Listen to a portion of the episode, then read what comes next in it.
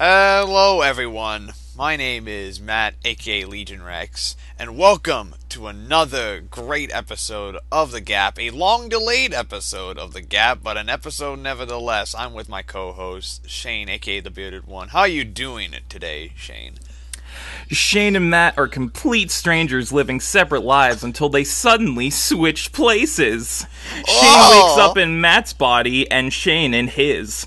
This occurrence happens randomly and they must adjust their lives around each other. Yet somehow, it works. They build a connection by leaving notes for one another until they wish to finally meet.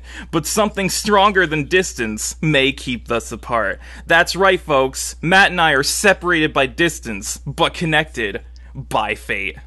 Oh.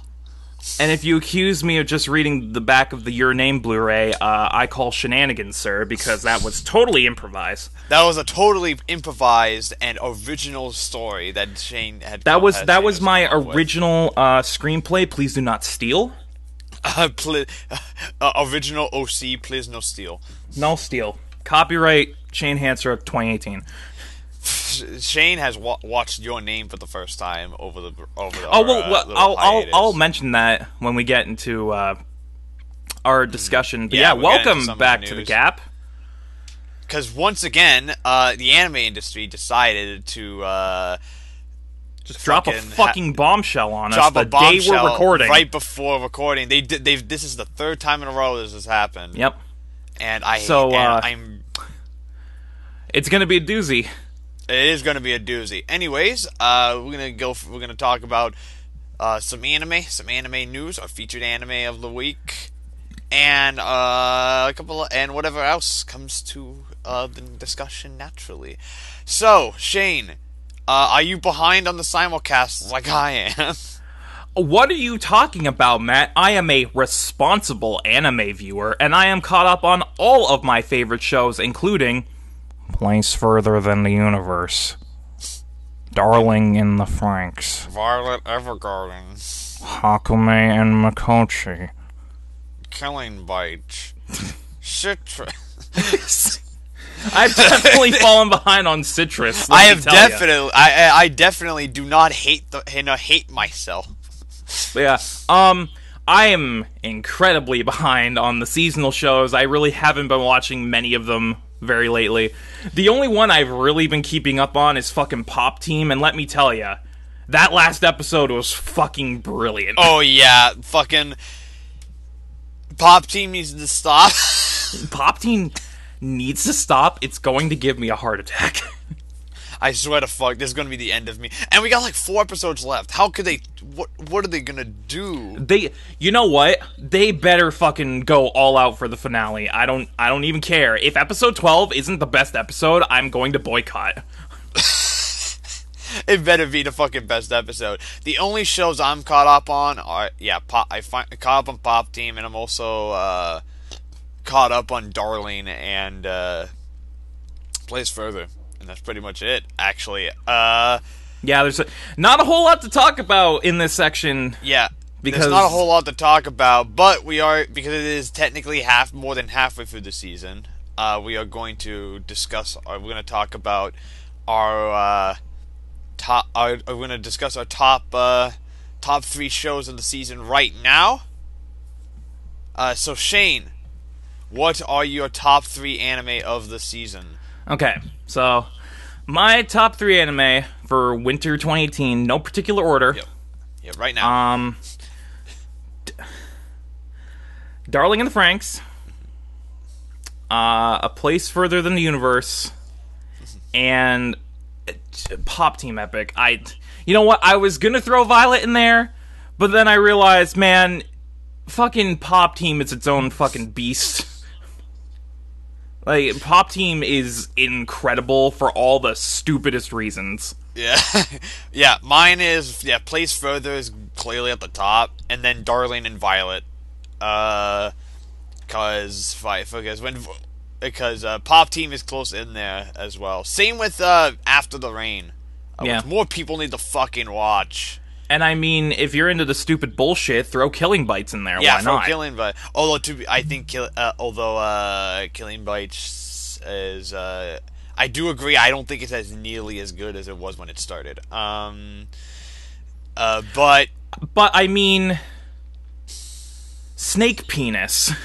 yeah, that was a thing. Uh, fuck. and if you saw one of the newer episodes, you know that there was uh, Snake dick. not not just snake dick, but uh, lesbian action. Um, yeah, there was a very, very graphic. yeah, lesbian scene. Les- Uh, it was it was steamy to say the least. it was steamy and it was uh, but at the same and at the same time i don't think anyone minded As uh, Scott Kaiser Neko from Team Four Star said, "I may be a gay man, but oh, that was hot." yeah so uh, that's really what i want to talk about for simulcast so we're gonna just jump straight into the news with our first piece of news which is not really news instead it's just a basic discussion uh as we're recording, uh, as we're recording this, uh, the Crunchyroll Anime Awards were about a week ago to the exact. Uh, When yeah, yeah, it was about And- it was six days ago. It was last Saturday. And we have some thoughts. Uh, some good, mostly bad, but some good.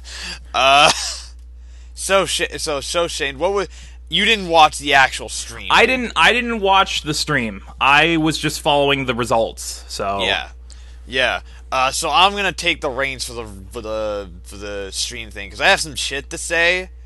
Uh, Crunchyroll, I di- I you need to get your shit.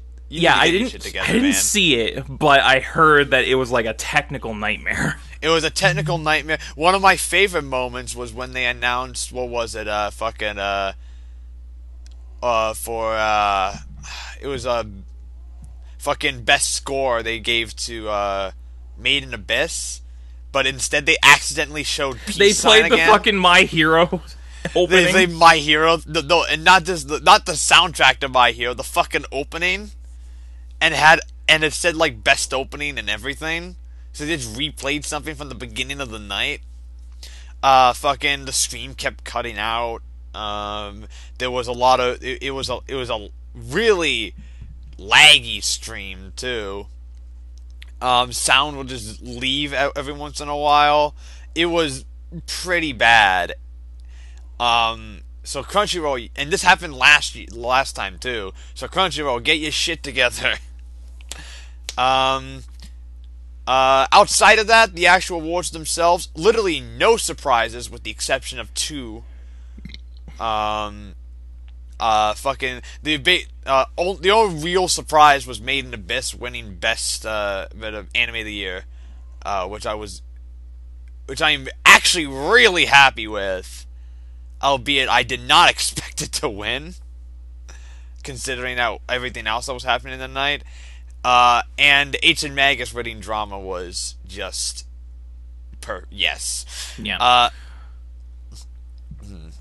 so Sh- so Shane, any any thoughts on the winners, or are you just or are you just like everyone else and just like, yep, I'm okay. Um, I'm mostly indifferent because I don't really care. um, but yeah, like I will agree that it was it was a very predictable award show. Like people were bitching about the Yuri on Ice awards last year. People are going to be bitching about the My Hero awards this year. It's Oh, yeah, fact. It's going to happen. and you no, it is happening. The, even the My Hero subreddit was bitching about it, which I find very funny. And I'm like, Um, and I'm like, okay. Again, I don't really care, but like, let's just be happy that the show that won all these awards is a very good show and is deserving of them. yeah, Like, let's just be happy about that. Mm-hmm. Granted, it, My Hero did sweep this fucking award show, mm-hmm. but it's it's My Hero. Everyone fucking expected this, and if you didn't, you're lying. yeah, yeah. My Hero exploded in popularity this year. Like there was no way that it wasn't going to win a lot of shit. And I would not be surprised if it does the exact same thing next year too. Yeah, because Um, season if it's three's nominated, airing, so if it's nominated, of course. it's going to be. It's going to be Yeah, it's going riding To be. riding off the coattails of the success of last season. Season three is going to be nominated for a bunch of shit. yeah, Not, yeah, it is going to be nominated for a bunch of shit. All right. So, and with that out of the way, we can get into the actual Yeah, with news. the with the bullshit out of the way. yeah, with the actual news. Um. Uh, we uh, so a couple we a couple of podcasts ago we discussed is it wrong to pick up goals in the dungeon at a big announcement, and we will be we've been waiting anxiously, or in our case, mean, not so anxiously. I haven't been. Yeah, same. Uh, for the next announcement. Uh, well, the announcement finally did come, and that it's gonna that uh, not only will is wrong to pick up Girls in the Dungeon get a season two, but will also get a original anime film developed by the original light novel author. Uh, the GA Bunko 2018 Hyperion stage presentation at the Wonder Festival event announced on Sunday that Fujino Omori's and illustrator Suji, uh, Yasuda's Is It Wrong to Try to Pick Up Girls in a Dungeon light novel series is inspiring a second anime season and an anime film. The film is titled Dungeon no Dai no Moteru no, uh, no wa Machiru Dadoka Arrow the Arrow the Orion, or in English, is it wrong to pick up Girls in the Dungeon, Arrow of the Orion. The film presentation reveals the film's visual and also reveals that the film will have a completely original story written by the original light novel author himself. The Twitter account for GA Bunko's teased last month that the, that the franchise was getting a new project. No other announcements on whether or not J.C.Staff will be returning to animate the show or not. So, um, I'm not gonna lie, I am very surprised that it's actually getting to season two. Yeah, honestly, because like I don't think anyone associates is it wrong to pick up girls in a dungeon with quality? I mean, there's a couple of people. It has its fans, but like, it's one of those. It's definitely one of those shows that came out, made a huge splash, and then never one ever talked about it again. Um, it, it was one of those shows that really was part of the. It's it was part of the si- like the simulcast seasonal stuff where it was the biggest show of the season, but then nobody cared afterwards. Probably because it wasn't that great. Um, um, but I'm very surprised it's getting the second season, uh, which means there must be some demand for it, at least in Japan.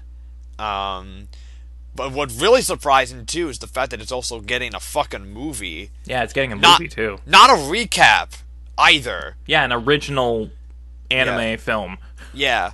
I mean, for f- I, I, I'm guessing for fans that this is probably like a static news. I'm happy for them, but I have not. A, I'm not the biggest fan of the franchise. Um, I'll still check out season two at least. Um, because season when season one was good, it was good. It just had a lot of problems. Uh, so I'm going. I I will definitely at least check out the first like episode or so of season two to see how it is. But other than that, I I don't really have any interest. Sadly. Yeah, I'm the same boat. I haven't read any of the light novels. I haven't fucking watched season one. I literally don't care because I don't know anything about the series. yeah, yeah. I'm, I'm sure. I'm sure the light novels are good. Um, but I just I, this the show did nothing for me. So, but Yeah. No, but we'll at least we'll keep well at least we'll keep an eye on season two and when it and when it inevitably comes out, probably later this year. Probably like fall season, maybe. Yeah, probably, or at least or winter next year by the latest. Yeah. Um, uh, speaking of sequels and ones that we're actually excited about, are you super hyped for My Hero season three? That explains everything. well, they just announced who will be performing the uh, the op- the opening theme. Oh, ending this, themes okay. For My Hero Season 3. This year's 13th issue of Weekly Shonen Jump magazine announced that the new theme song artist for the upcoming third television anime season, based on Kohei Horikoshi's My Hero Academia manga, on Monday. UVERworld, who did the openings for Heroic Legend of Arslan, Bleach, and Blue Exorcist, will perform the new opening theme song, and Miwa, who worked on uh, themes for Flying Witch and Silver Spoon, will perform the new ending theme. The new season will, will premiere on April 7th and will remain in the same time slot that the second season held. Um, Funimation is streaming, that will be simulcasting the series, and a simul dub will soon to follow. yeah, uh, this is just good news. Uh, this is news to me because I love UVERworld. I love yeah, their stuff. yeah. You free you freaked out on the Discord when this dropped. Yeah, I freaked out because UVERworld is my favorite Jap- uh, Japanese band. I Yeah. think they're absolutely phenomenal. Yeah, they, Um, they, they do do they do some good shit. The fucking um, Blue Exorcist opening, fucking killer. Oh yeah, they did. Uh, they did Kurosagas too. Yeah, um, fucking killer. Uh, they did. They uh, they literally did one of the strongest Bleach openings. That was the second one, and that one's fucking great. Heroic Legend of Arslan's opening is great. They have like, of they're like one of the only um, Japanese bands that actually got went go out of my way to listen to their original stuff, like outside of anime. Like when a new album of them like actually drops, I will actually listen to it. It's like the only one I go out of my way to listen to. So Hey, yeah, they're really, really good. I'm so and I'm so happy they're doing the opening for My Hero, which which means that the opening should be 100% hella lit.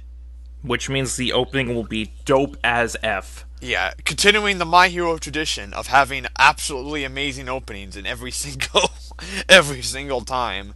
And seeing seeing how um seeing as how season three is going to probably be the same length as season two, we're gonna get two openings. Yeah. So, whew. I'm very, very excited. I'm excited. Also, I don't know um, who Miwa is. Are we talking about Uh, I um? what?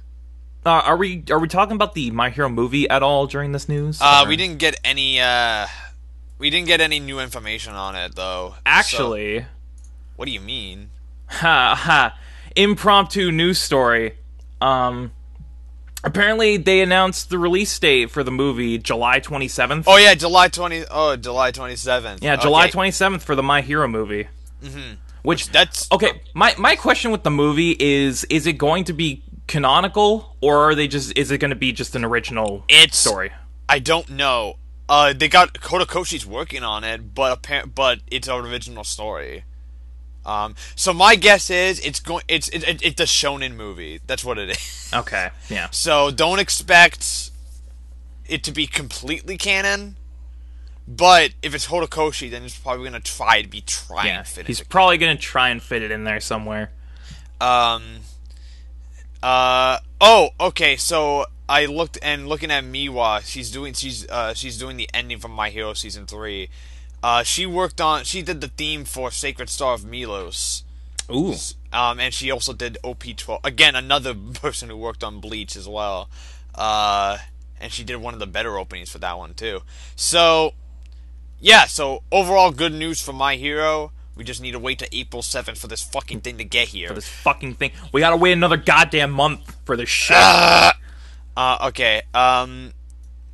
Uh. So, uh, in next in news, uh, Shane, do you like the disastrous life of Saiki K? I mean, I haven't watched it, but I've heard many good things, so Well, I'm I going to say the yes. disastrous life of Saiki K. Uh, and this is uh this year's thirteenth issue of Lucas Soul Jump magazine.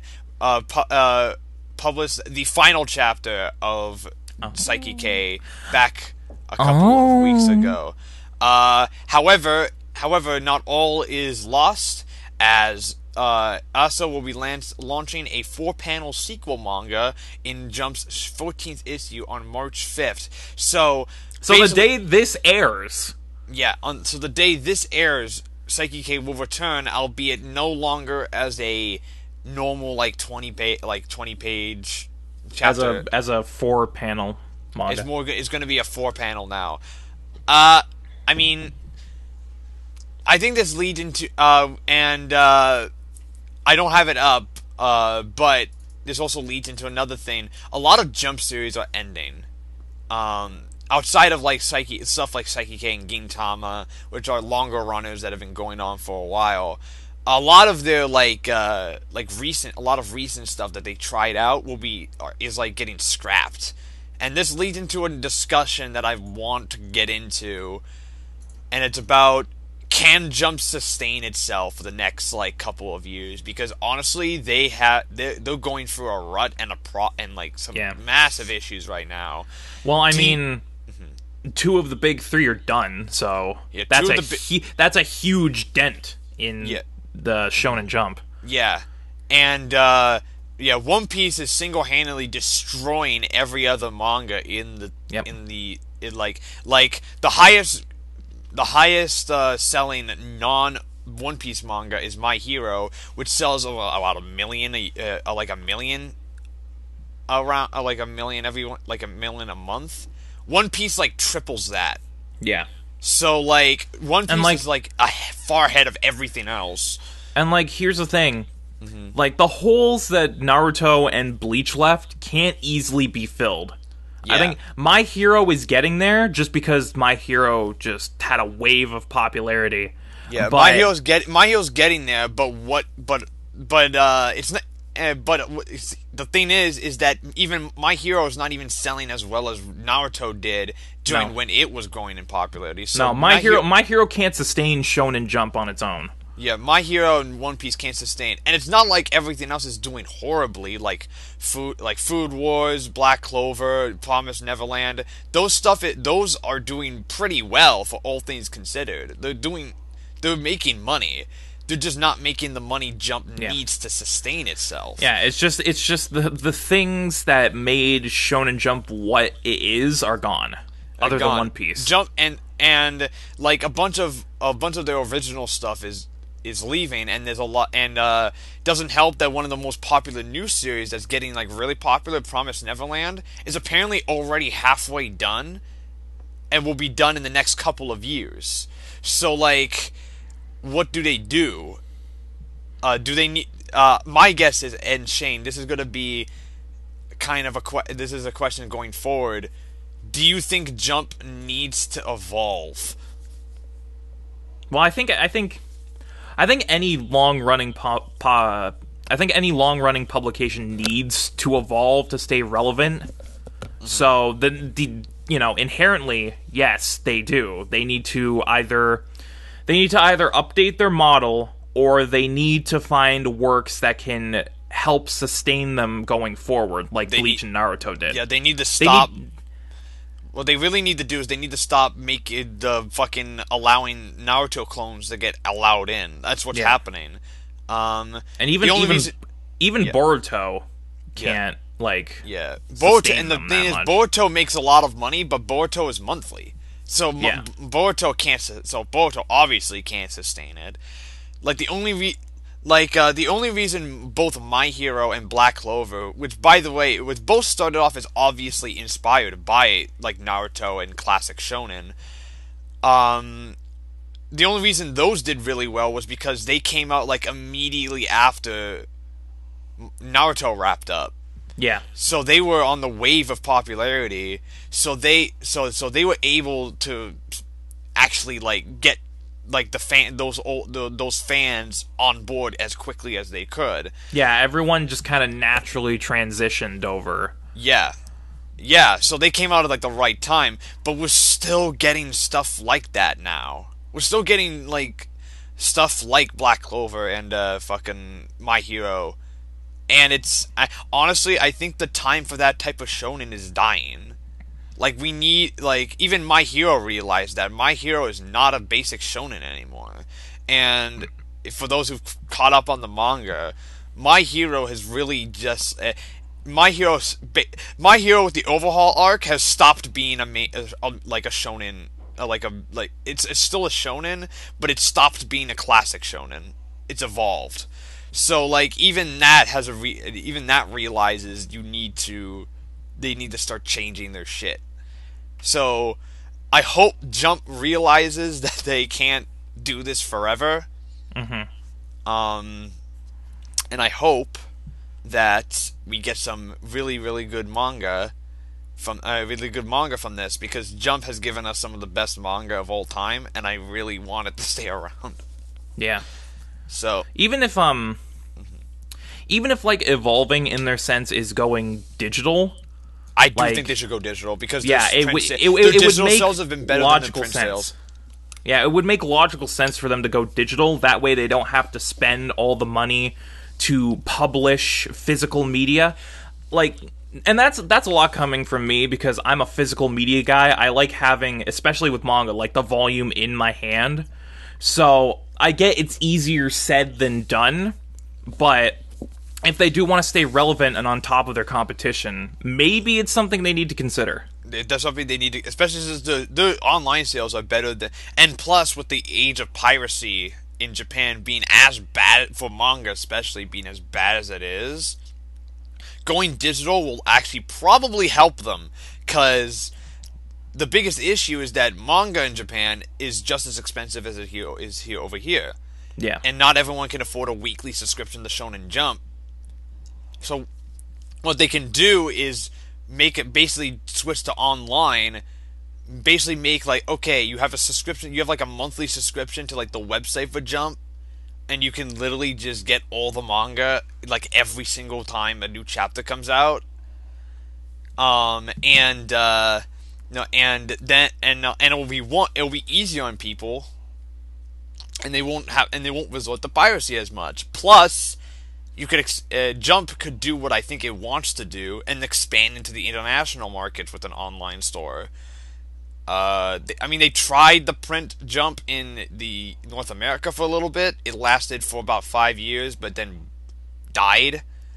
So they, I think, if jump, it, jump needs to go online, and they also need to start looking at international stuff if they want to, yeah, actually make their cash.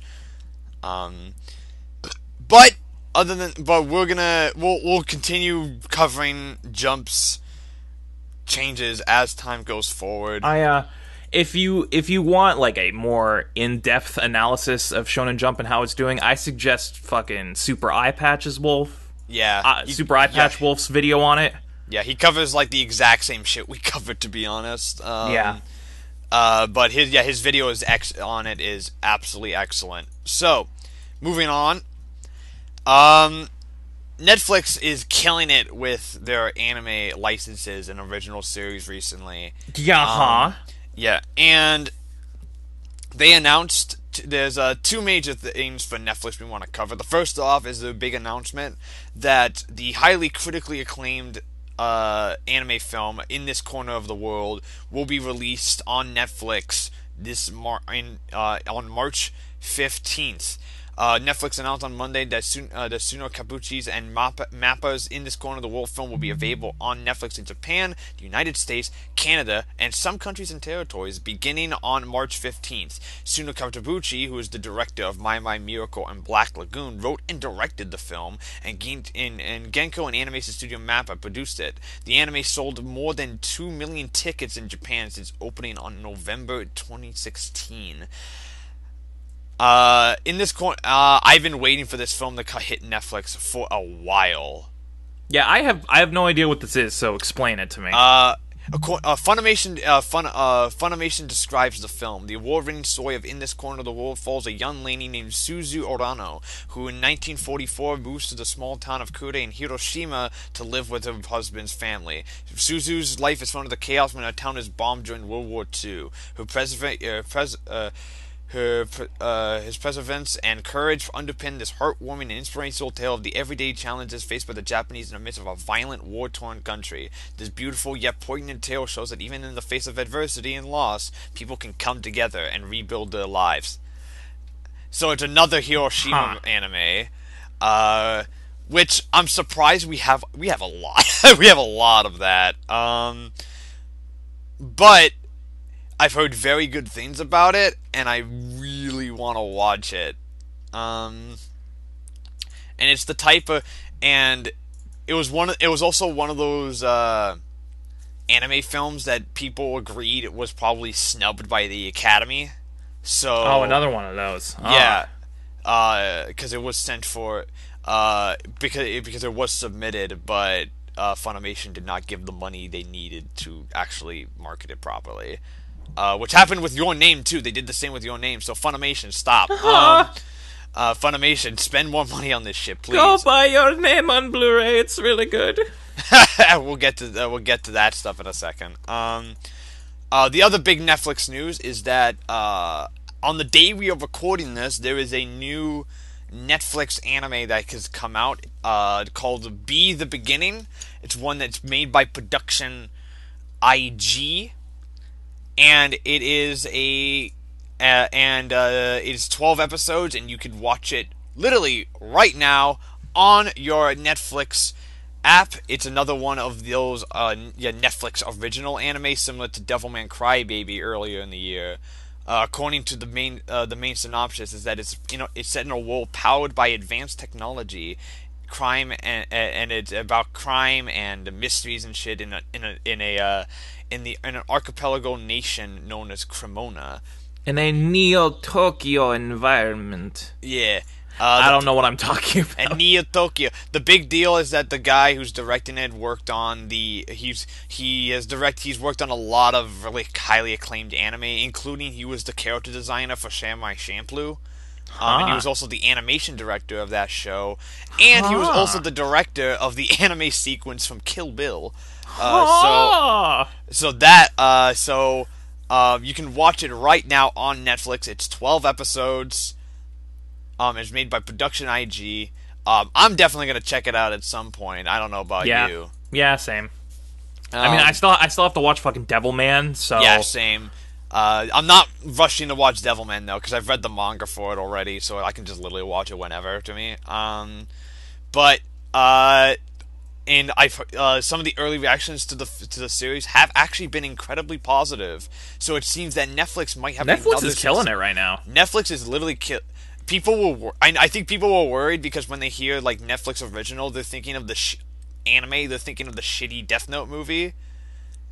Uh, Yeah. But I honestly, I Netflix does seem to be taking its anime pretty seriously, and I Yeah. do, and I do appreciate the fact that they're spending a lot. They're literally giving creators free reign to do literally whatever with the with uh with this uh with uh, the, the with the platform, and I think that's uh They're just like, hey, we have the distribution rights, but you can make whatever you want.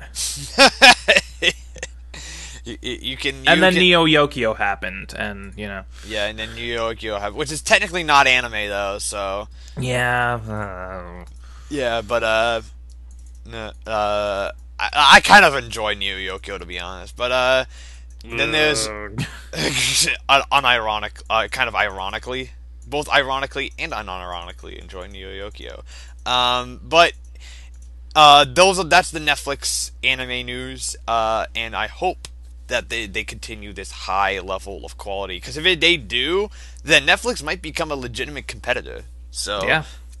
Um, But here's the thing, just real quick little mini discussion. Um if they do become like a big contender in the anime market, do you think they'll go the Amazon route by making their own anime service like Anime Strike? I don't think so. They they probably saw that Anime Strike bombed hard, so I don't think they're going to. I really I don't think so either, but it is always a possibility. You never Yeah, know. It's always a possibility, but I think they But saw what happened with Amazon. seeing seeing as how everyone watched anime fall uh, Amazon fall flat on its ass with Anime Strike, yeah, I'm yeah, pretty sure they would know better. Yeah. Plus, I do believe I, I Netflix has been pr- uh, outside of like not the sim the like not simulcasting shit. They've been pretty smart with the stuff they've picked up and they've had. So I'm go- so I'm you I'm gonna I'm gonna give Netflix the benefit of the doubt here. Uh, so um, but in our final piece of news, in the news that dropped last minute for some fucking goddamn Which reason, literally just dropped like five minutes before we started recording. yeah, for, for so recording. Uh, Shane, Yes. uh, are you a fan of Mamoru Hosoda? Mamoru Hosoda, the creative genius behind such films as The Girl That Leapt Through Time, The Boy and the Beast, Wolf Children, and many more? Summer Wars, Digimon the movie. Uh, yes. yeah, Um, and that's not a you, lie. You, You, worked you on Digimon. You fucking know that. Don't ask me that shit. Uh, no. Uh, fucking. Uh, well, the trailer for his new film dropped. Uh, Literally two seconds ago. uh, j- two seconds ago. Uh, Studio Chizu uh, uh, began streaming a new teaser trailer for Mamoru's new film Mirai of the Future on Fri- uh, on today. Today. Um, uh, the video, which has English subtitles, reintroduces the main characters Kun-chan and Mirai. It also reveals new characters. The film will open in Japan on July 20th. July after, 20th. Uh, although to be fair, it had a May release date, so this means they got delayed. They put okay, they pushed it back then. they pushed it back. Uh, the movie has a 100 minute runtime. International sales banners raised represented the film at Cannes and has sold distribution rights to GKIDS in the United States, MK2 Mile End in Canada, Anime Limited in the United Kingdom, and Madman Entertainment in Australia and New Zealand, meaning that this will be the first Hosoda film not to be distributed by Funimation, but instead will be distributed by GKIDS, which means Well- that which means that unlike the Funimation dubs, it will probably have a more A-list Hollywood cast than the rest of them. Uh, Well, similar to no similar to the Ghibli films. Uh, on no, uh, let's talk about that trailer because both of us watched the trailer before Yeah. we started. Uh, that trailer was fucking great.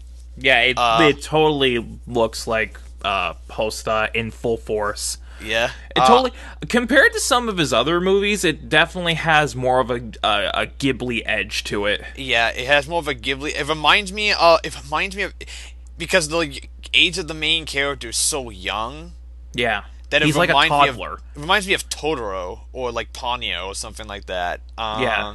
While Mira, uh, while the the like the time travel stuff is like very Girl Who Leapt Through Time ish. That's yeah, it's totally girl that leapt through time influence. Yeah, I do. I do think that this this does also look a lot more.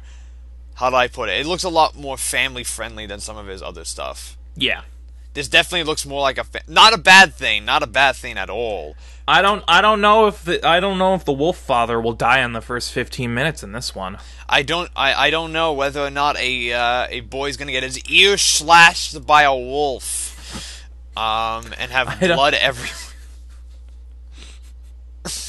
Uh, Uh, I don't know. I don't know if this movie will have a giant fucking shadow whale. Shane has watched almost every Hosoda film. In the, literally in, like, in days. in the last in the last week, I have literally watched like a majority of Hosoda's films. The only one I have left is Summer Wars, and I gotta say, all of them are ten out of ten material for me, Mm-hmm. except for one thing, which does relate to um, Mirai of the Future. Um, I loved The Girl That Leapt Through Time. It was a perfect movie for me, except for the time travel aspect, because to me mm-hmm. and everyone else, this is like this is common knowledge. Time travel is such a unique circumstance that it is very easy to mess up. And I felt I didn't feel like Girl That Leapt Through Time messed It's up its time travel aspect easy to fuck up. but I felt like in I felt like in the context of the film it wasn't fully utilized, I think. I felt like um in terms of the movie, like it was kind of inconsistent at points because they, they really didn't properly explain the rules of the time travel. They're just like, "Hey, you can go back in the past for a certain length. That's cool. But then Chiaki comes from the future and then he can use his time leap to go back to the future.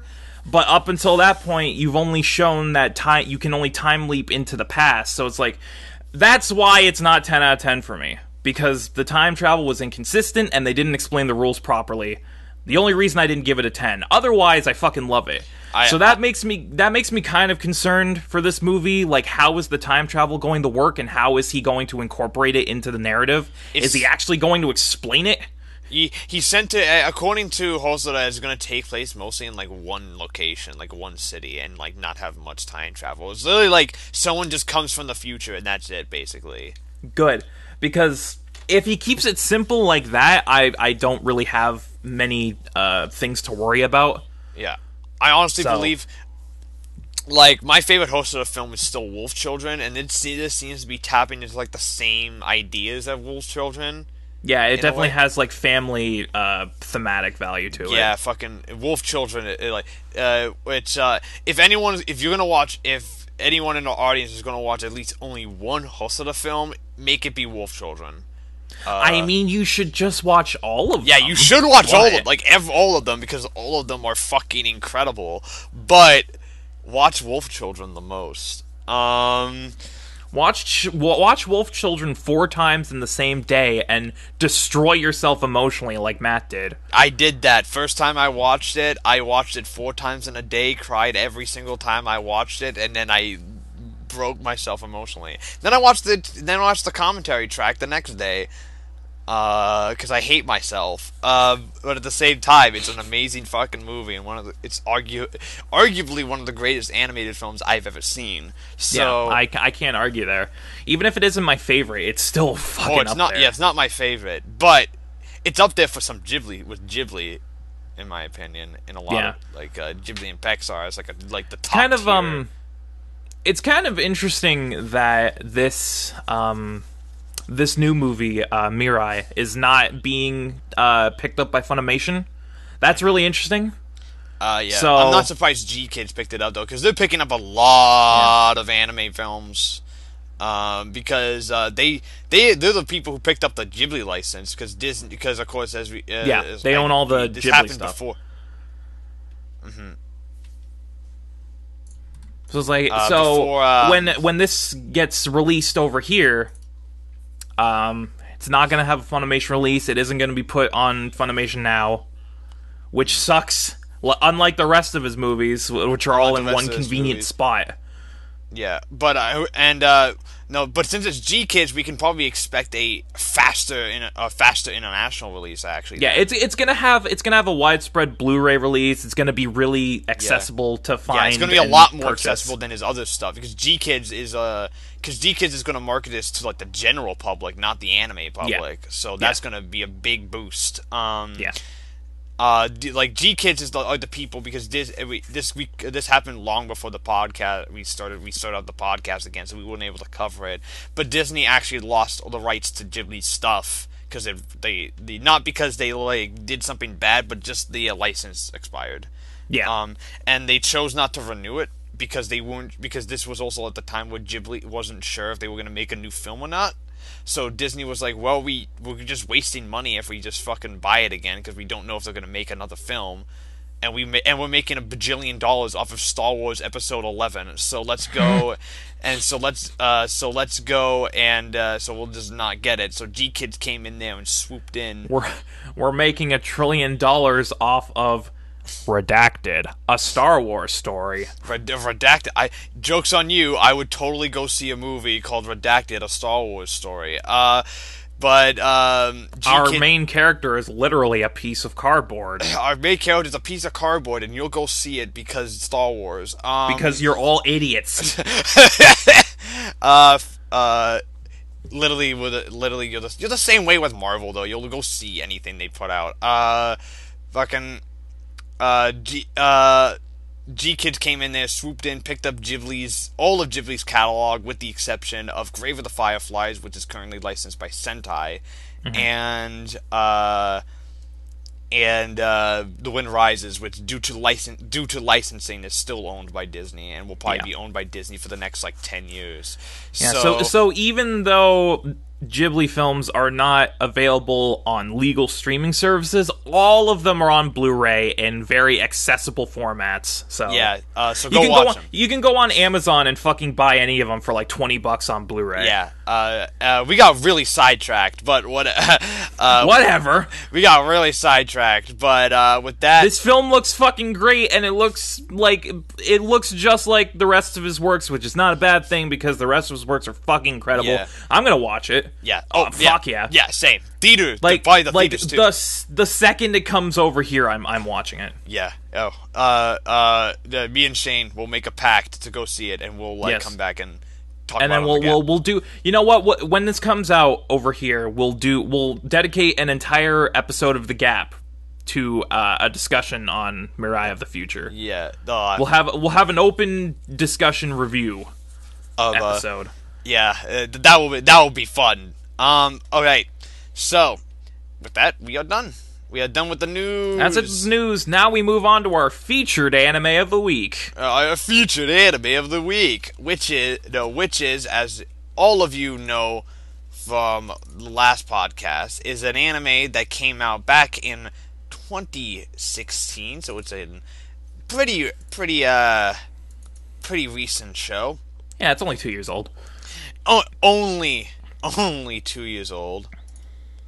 Um, it was it it no, it uh it it it, it is uh it is the highly highly critically acclaimed uh a- anime Mob Psycho 100 based on the manga of the same name by one it's directed by Yuzuru Taka, uh, Tachikawa and written by Hiroshi Seko. Studio Bones worked on it. It's 12 episodes long and aired from July 12 2016 to January tw- uh, to Sep- September 27th 2016 the main story of the show follows a young boy named Mob who has the who has the ability to use psychic powers. Unfortunately, he's not the most socially adept person out there. Uh, to help him uh, hone his psychic powers, or hone his psychic powers, I use that in air quotes, uh, he's employed by a man named Reigen who's actually just using his powers in order to make a quick buck, and the series follows him, Mob, and Reigen, and the adventure and uh, their adventures in helping people deal with uh, uh, uh, supernatural threats, other psychics, and eventually the mysterious organization known as Claw. Shane, what were your initial impressions on Mob Psycho 100 after you watched it? Okay, so, uh, unlike with uh, Cowboy Bebop, which I had, I had watched a while before we did the podcast, like when I was a kid. So the rewatch for that for the podcast was basically like watching it for the first time. Um, unlike with that, I actually did watch the show before we even knew we were going to cover it on the show. I just I just watched it on a whim because it was one of those shows that was on my list for the longest time cuz I knew it was fucking one and any of you who know one knows he did One Punch Man and I fucking love One Punch Man with a passion. So, I knew I had to watch this at some point. And so when I did, I was I I knew the gist of it going in. I knew it was going to be really quirky and kind of dumb like, you know, one stuff usually is. Um but goddamn, this show's fucking great. Um, it really is.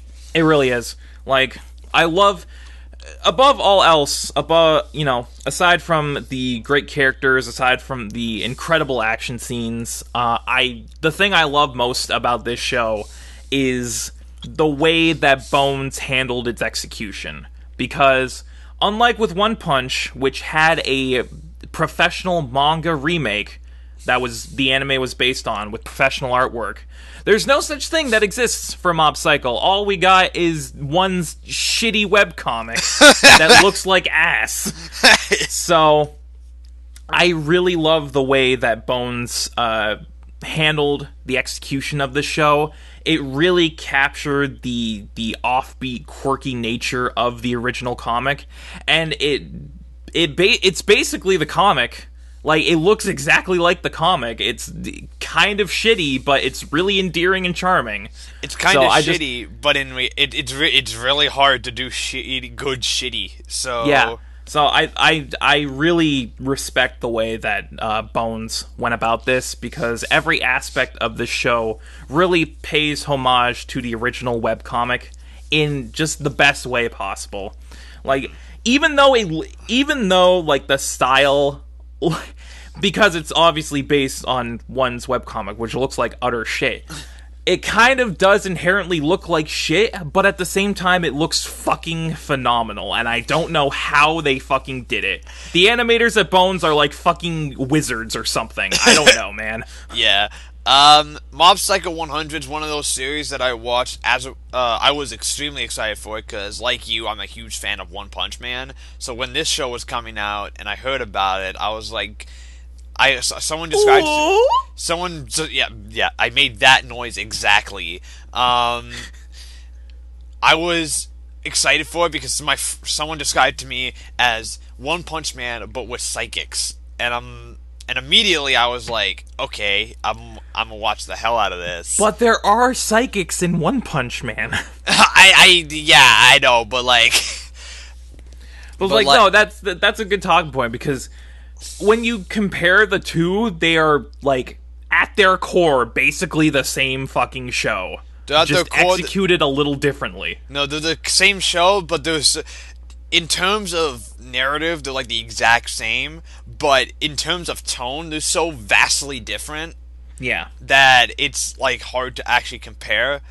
Uh, we'll get into that in a second. Once we go into like the more in-depth discussion, we'll talk about that. But Mob Psycho 100, I watched it as it was airing, and holy, and I holy shit, uh, it blew most shows that in 2016, which let's be honest here, was a fucking fantastic year for anime. Yeah.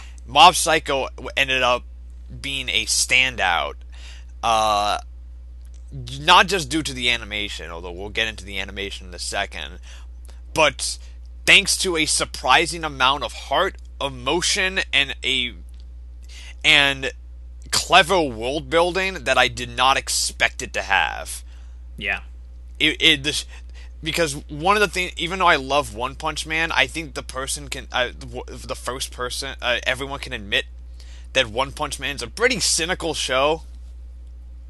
Um, purposely so but it's a pretty cynical show.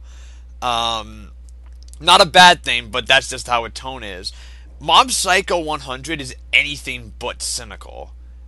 And it de- unlike one punch man Mob Psycho 100 has like this it has a it has this constant just beating heart that is always throughout it throughout the entire show. And there's something about it that just makes it endearing as fuck. Mhm. Yeah.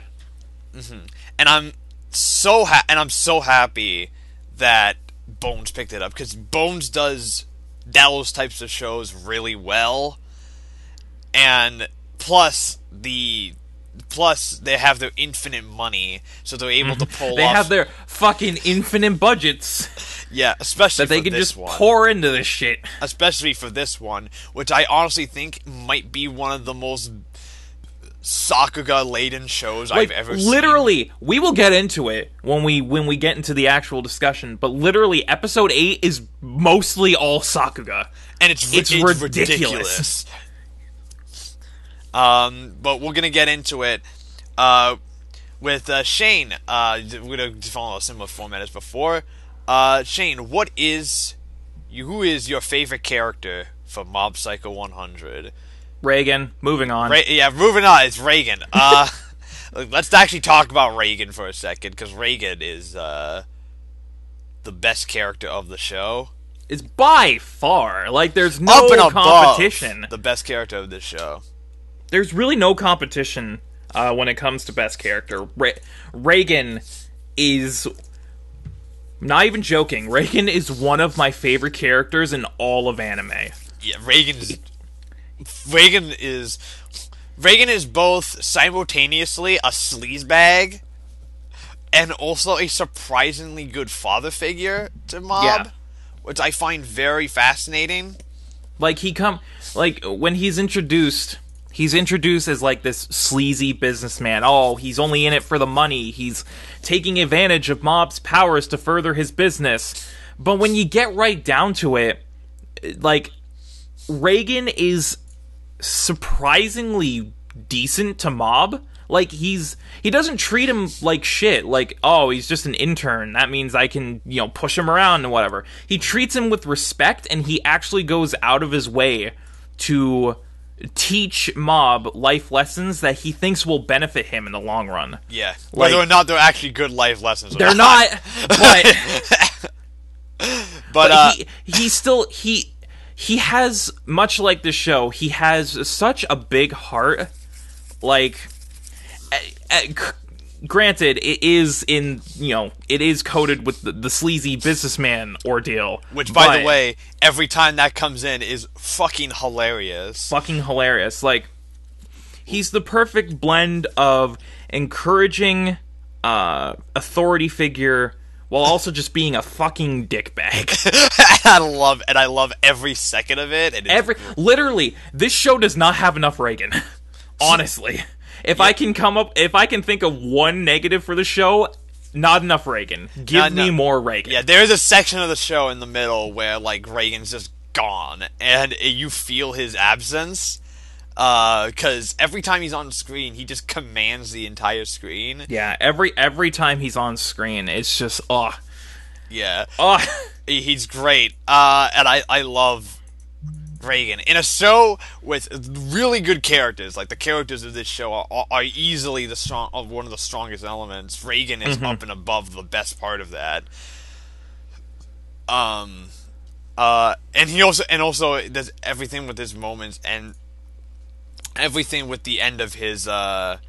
At the end of this show with Reigen is probably one of the greatest Yeah. anime moments of all time. Hon- honestly, like the climax of Reigen's character arc is fucking genius. It's genius. It's hilarious, and it's very in keeping with one. And but it's also like fucking just badass, and it's ugh, it's so good, It's just it's just so good. It's just that's all you can just say. so good.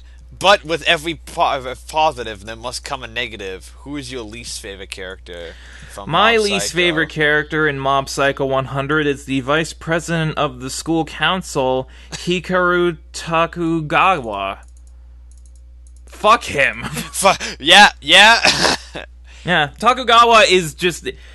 He is portrayed as a dick and nothing but a dick, and you really feel it every time he is on screen. yeah, Like it- he has, he is basically the exact opposite of Reigen if you really think about it. yeah. Like he has he has no heart, no soul. He does nothing with his uh in his position of power to encourage other students.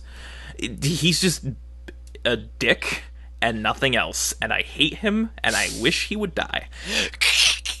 Yeah, yeah, he's pretty. Uh, he's pretty much just out, out of a out of a cast of surprisingly like well developed characters. He is like one of the like he is like one of the only characters of the show that legitimately feels like He was just thrown in there to fit a a, a role. Yeah, from what I understand, he get his role is expanded. Like after the anime wraps up, his role starts really getting expanded on. So Well, like, I hope we get season two to find out about that. yeah. Uh, so I hope we get season two. Uh, although to be, fa- I'm not gonna, I'm not gonna complain because the ending of this show does actually lend itself to a good ending. It does wrap up rather nicely. It does wrap up rather nicely, but I hope we get season two because I just want more mob. So, uh, Shane, here's the hardest thing. Actually, not really hard because we all It's have really, we both no. have the same answer. What is your favorite episode of Mob Psycho 100? Episode eight. Moving on. Episode eight, the older brother bows, destructive intent. Um, We mentioned this earlier. This is ba- this is the episode where basically like eighty percent of it is just all Sakuga, and my fucking god, God, the fight against Koyama in this episode is is one of the greatest anime fights I have ever had the pleasure of looking at on screen. It is a visual marvel while also being simultaneously badass and and it's also it's also rooted in an emotional storyline yeah. because Mob is trying to defend his brother Ritsu from getting kidnapped by Koyama and um, the douchebags at Claw, and then he goes psycho and ah ah Mob is a good older brother. he is. Yeah. And Ritsu's a little shit. Ritsu is a little shit, but I like Ritsu, so it's not a I bad- do like Ritsu. He he has quite he has actually uh, really good character development. He is one of the throughout best show. character arcs of the show, I think. I think the best, honestly. Yeah, uh, especially the second half of the show is more about Ritsu than it is Mob. Um, Yeah. uh, but I do love I I do love the whole uh, stuff with uh, fucking uh, uh, Koyama in that episode is great. In a Yeah. show that pretty much has ev- every episode is pretty much incredible, but episode eight is Episode eight is like a step above the rest. Yeah, it's single-handedly the best episode of the show. Uh, with the with the runner-up being uh, Mob and Reigen, the finale. Yeah, episode twelve. Yeah, which is ugh, ugh. Like, okay, if we're talking if we're talking best episode, episode 8 hands down. If we're talking best moment, Reigen psychic. Uh, Reigen, Reigen psychic. Let the adults do the do the. Let the adults handle this. yeah, let the adults handle this. I uh, it's it's it, it's absolutely incredible. Uh, now we're gonna talk about just general like more in depth discussion on like favorite moments, favorite uh, aspects of the show. Um, we've mentioned the animation before, so I don't think we don't really need to go into it that much. Animation's incredible. Bones brought their A game with this one. Now, I really want to talk about how the show uses its humor, because this also goes into One Punch Man too, and why I love One Punch Man so much. Uh, one of the things that I feel a lot of anime do to the detriment, especially in shows that action shows, they use their humor as a distraction. Their humor is a distraction sometimes. You get what Yeah. I mean? Yeah, Like- yeah, yeah. I totally understand. Yeah. Uh, Mob Psycho. Uh, w- it does the smart thing, and all of its humor. None of its humor is pointless or distracting. It No. actually builds character. Yeah. And hidden within like the the humor and the little jokes they make are little character building moments. Um, most notably with Dimple, a lot of the funny stuff with him is just is uh, builds his character. And Yeah, it, it, like in, in in any other anime, I feel like Dimple would be a complete joke character, yeah, but in this uh, uh, in this show, uh, they incorporate the jokes about Dimple into who he is as a person and how that expands his knowledge of who he is and how he can be better. yeah. And as Di- as the show goes on, Dimple actually be- Dimple is a surprising source of exposition. I dig. Yeah.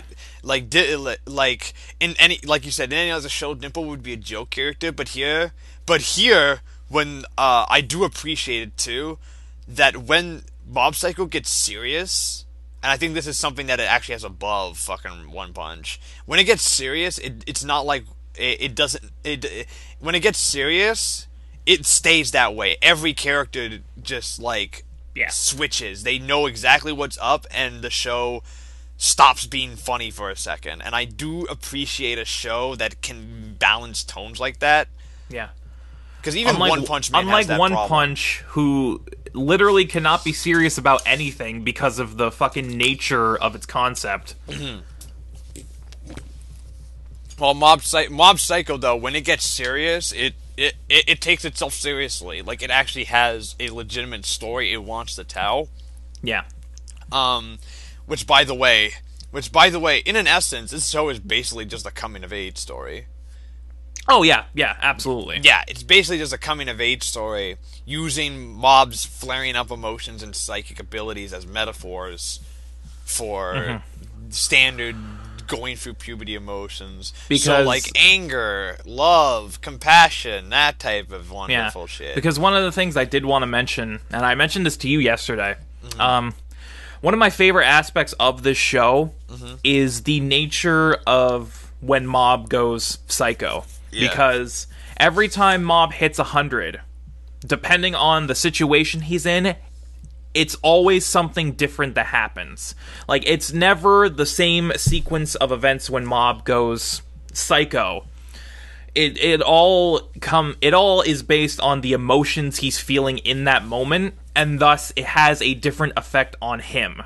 And I love that aspect because it not only tells a great story and adds to Mob's character, but it also adds variety to the show itself. Because I feel like if because Mob goes psycho a handful of times in the yeah, show. you- like only three times. The show is surprisingly it's surpri- it doesn't it it doesn't like in any other show it would have used it like every episode or something. yeah. But this show, it it it uh, it it only uses it every once in a while. So when it happens, it just feels like it's, a it's impactful. Yeah. And I feel like if I feel like if they didn't go in that direction and it was just the same thing that happened every time, it would have it, it would honestly be a detriment to the show It because it wouldn't it wouldn't have the same emotional impact and it wouldn't have the same like character thema- building for yeah, the Mob. same thematic uh, building too. Uh, so like I love and I love how how even though the but I I love even how like even though he's even when he's not at a hundred, mob's attacks are so like varied. yeah. You could basically do whatever with it. I also love how like the Okay, so Mob Psycho uses psychics psychic powers in the same way that Fullmetal Alchemist uses alchemy in that they're not actually psychic powers. Um like some of the stuff here is like that what that's not a psychic. Uh but um but the amount of attacks and psychic abilities are so like there's so many different types yeah. uh, like the show comes up with new ways for po- psychic powers to be used. like fucking Um, like there's a there's a scene in episode 8 when uh Koyama has like the spiral around his arm like that's not Yeah, and he uses that's not like a that's not psychic yeah, no, yeah, and but it's awesome. We don't but care. it's it's awesome but it's not psychic yeah, that ain't accurate and I love. Uh, I but probably but probably the aspect that hit me the most outside of the animation in terms of technicals was the music of the show. yeah it's got a it's got a great score Great score. Um, Kenji Kawai did the music, and Kenji Kawai is a fucking genius. Uh, that's all you need to know about him. Uh, he's best if he's best known for his work on um, Ghost in the Shell, Mhm. uh, the original Ghost in the Shell. Uh, but he also did Higurashi. He did Fate, the original Fate. Uh, he did uh, Patlabor. He worked on uh, he worked on uh, fucking uh, Devilman back in the '80s. Um, uh, older Devilman. He did Gundam Double O. He even did the and he also did the soundtrack to the original Japanese Ring in in back in the '90s for the live action. oh And he also did he did and he oh and he also did uh the soundtrack for the for the Japanese Death Note movies. well shit Uh and I oh an IP Man. Um uh which by the way, speaking of if anyone has not seen IP Man, fucking watch IP Man. Uh Donnie Yen is the greatest and I I love him. So but with every po- but again with every positive must come a negative. Do you have any nitpicks or criticisms about Mob Psycho 100? Because I actually have one, but we'll get into it in a second.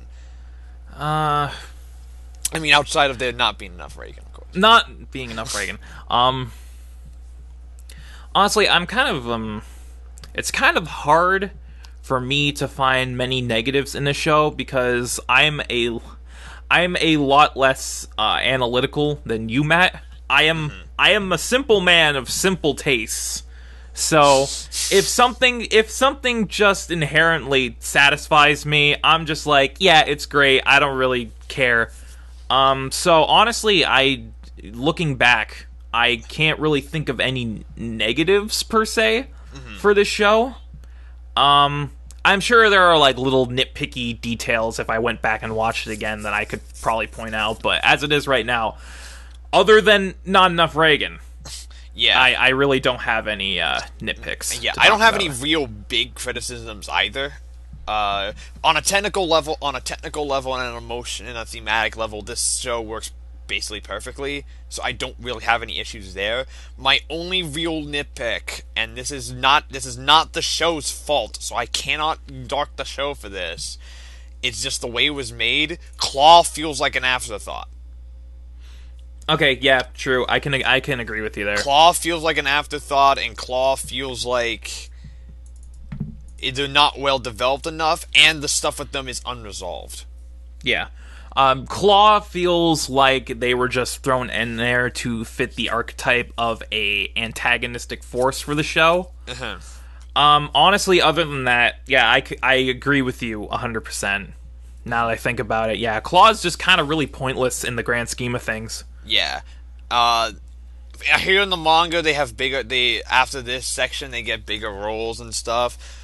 Who knows? As for the show we're talking about right now, they do feel they could have been cut out and replaced. They could what they could have done is they could have literally just made like one evil psychic the bad guy and have the exact same things happen.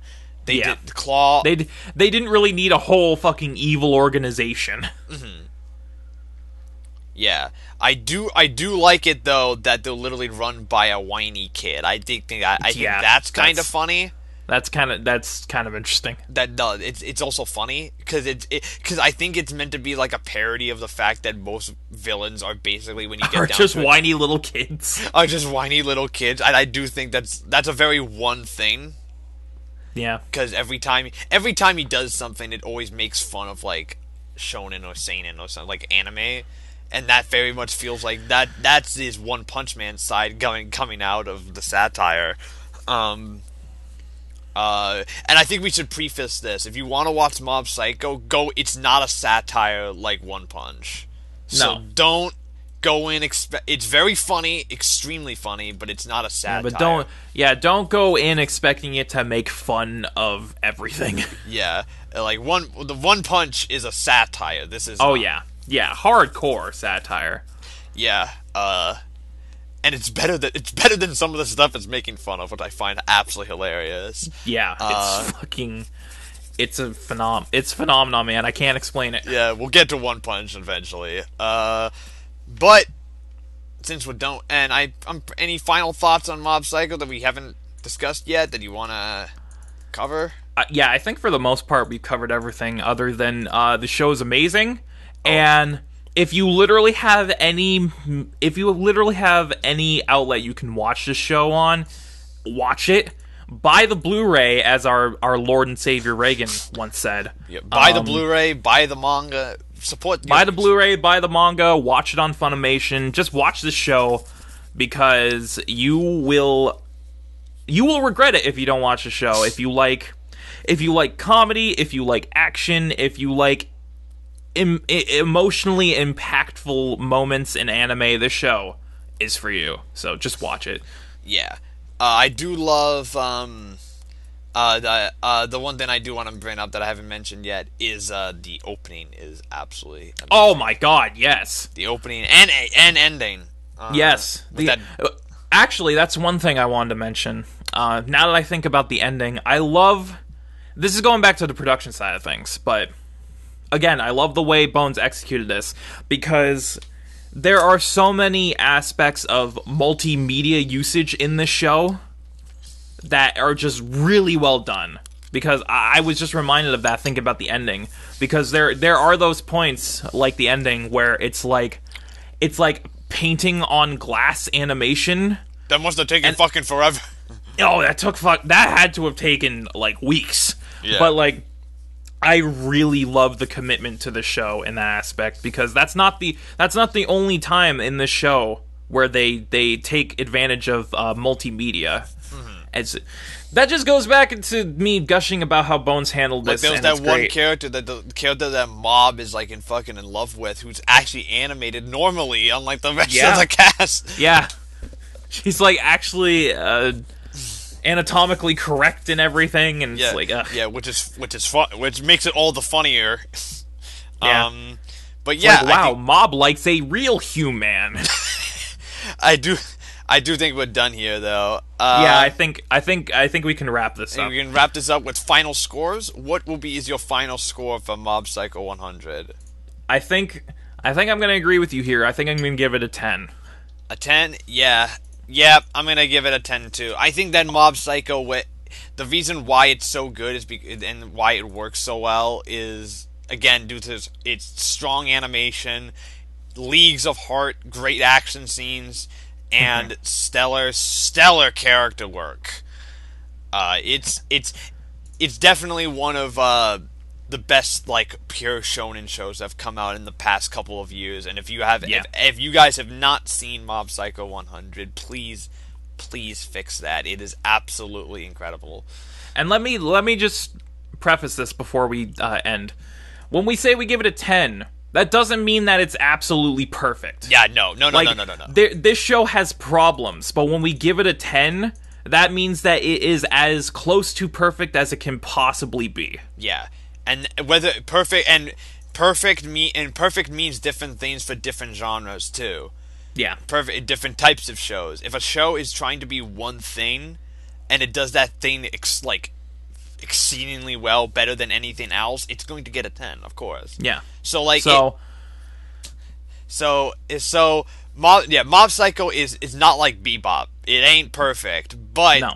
what it does well it does so unbelievably well it it uh, it does it does things in its genre arguably better than most other shows of its type. Yeah. Like when I give Mob a 10, I don't mean it's perfect because it does have its small amount of issues. When I give it a 10, I mean that in my mind this is a quintessential anime for anime fans. Yeah, it is. Specifically shonen fans or fans of really good comedy. This is quintessential.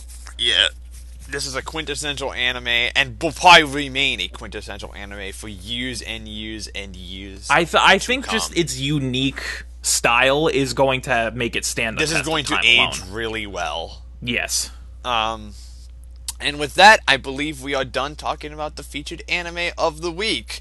That- Oh God! Now it's the fart I fear. Oh jeez. It is time for Shane's favorite part of the show. Oh my favorite Time for the part. random anime generator. How we do this is If you if you guys aren't before you click the randomizer, if you guys aren't familiar with our format, uh.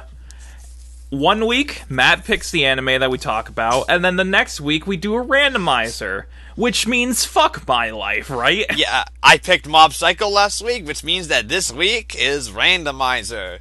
So, Okay, let's get this shit over with. So how this works is we can select up to three genres, and it doesn't. We don't even need to pick a genre if we really want to, or we can pick as many as we want: zero, one, two, or three. So Shane, do you want to pick a genre or no? Okay, I feel I feel like We've done three action shows in a row. We've done three action shows in a row. Um, I feel like we need to f- mix it up. I feel like I need to mix it up just in my general viewing because I've been watching really fucking dramatic films lately, so I need something to break that up. I, I'm going to pick Slice of Life. Uh, hmm. What? Uh, what was that? I'm going to pick Slice of Life. Oh, slice of life. Let's go. Slice of life. Anything else? Um, I think you can pick the rest. Are you not gonna pick anything else? I, Like, d- all right. I, I just I just want something warm and fuzzy. we are okay? just doing slice of life. That Shane is going bold. Okay, here. thank you, thank you, Matt. No, we're going bold here. One genre, which means we could literally get anything We in could that literally genre, get anything. Oh. God, Uh, and it's generating. Mm. I am very. Uh, I'm anxious as fuck. huh. oh God, I have Oh, never heard of this show before. Oh, that's great news. Oh, The show next week's show is a show that I have never seen. It's a fantasy slice of life. It's Okay. called Poco, Poco's Udon World. It's available to watch on Crunchyroll, so it is illegally the available. fuck is this? Taking uh, taking a break from the hustle and bustle of Tokyo, Souta Tawara returns to his hometown in Kagawa. Though his parents are no longer around, his former home and family-owned udon restaurant reminds him of the time his families were still together. Reminiscing about his childhood, Souta enters the udon restaurant and discovers a grimy young boy sleeping. At first, Suda thinks nothing of the chance encounter and provides the boy with food and clothing. However, to his surprise, the boy suddenly sprouts a furry pair of ears and a tail. Suda learns that the nameless boy is actually the rumored shape-shifting Tanuki that's been inhabiting Kagawa for many years. Thinking that the boy has been living a lonely life, he decides to take him in and name him Poco. Uh, it it sounded very normal until the Tanuki boy shows up.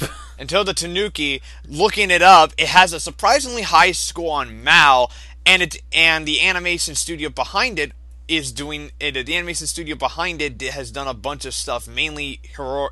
They did Heroic Legend of Arslan, Terra Formars, and this season's Killing Bites. But this is obviously very different from Killing Very Bites. different. This show is available to watch on Crunchyroll, so we can watch it legally. So I'm gonna. I guess that's how I'm gonna watch it's it. 12 Then- episodes, so it's literally a short. Okay, so it's it's short too. Okay, it's that's short. good. It's a seinen apparently, Oh. um, and it's but there's no dub for it either. Okay, that's So fine. this is going to be the first show we cover that is not yet f- dubbed. This is the first show we'll cover sub only. I have never heard of this show before. Yeah, I've me never neither. Seen this show. To be honest, kind of excited because I It kind of sounds fucking cool. Yeah. Not gonna lie. yeah Like, it, it sounded. It sounded like um. It sounded like a real emotional gut punch kind of show until the Tanuki boy showed up. I think I think But- that I think it's going to be kind of like in the vein like uh, bringing back Wolf Children, kind of be in the vein of Wolf Children. Yeah, that's what that's what I was thinking. Which if you if it's as good as Wolf Children, fuck I mean, yes. fuck. No, but like I was, I was even thinking that when you when you got it's like, oh, he finds a boy who sprouts ears and a tail, and I'm like, oh my god, is this fucking Wolf Children the Yeah. series? Yeah, I'm excited though. It's 12 episodes long. We'll get it. We'll get it to you next week. And uh, We well, will- we next- will get into this- in two weeks with Puka Poco's Udon World. Who knows? Maybe we'll fucking adore this fucking show. Who knows? Well, I know, I know what I'm doing as soon. I know what I'm doing as soon as I sign off here. I'm looking this shit up on Crunchyroll. So Yeah. So, uh, and with that, I think we gonna we can wrap up here now. So, uh, my name is Matt, aka Legion Rex. Uh, this is my co-host Shane, aka the Bearded One. Uh, Remember, we're separated by distance but connected by fate. We are connected buy by- the Blu-ray. Do it. the- buy the buy the Blu-ray from Funimation. Uh, it is for thirty bucks. Uh, ha- uh, buy it and love it. And go to your go it. to your local Best Buy and it will be the last copy there and just fucking yoink it. yoink yoink that shit. It will literally make the make the noise yoink as you're saying it. And then people will look at you weirdly as you walk to checkout, but that's fine. But that's fine. You have your name. It's not a big deal. No one cares. It's not. It's actually the biggest deal, Matt. You un- you misunderestimate this. Oh, oh, oh. I, I, excuse me. Excuse me. Uh, but yeah, but yeah. I think it's uh, we're pretty much uh, pretty much done here. My name is Matt. Yeah. This is Shane. Uh, you We will both- see you guys we'll see you guys in two in weeks. two weeks for a new episode, and we'll watch fucking Udon's World or something. I don't know. Uh, Udon, Udon's World, or the Japanese name Udon no Kuni no Kini no Karamari. Uh, we're gonna call it by its English name. Let's fuck fuck that. Yeah, Uh, God. but yeah, and uh, and we'll see and we'll see you guys next time. Goodbye. Thank you for listening to The Gap. If you like what you've seen, you can subscribe to the Gap Podcast YouTube channel to get the latest podcasts as they go live.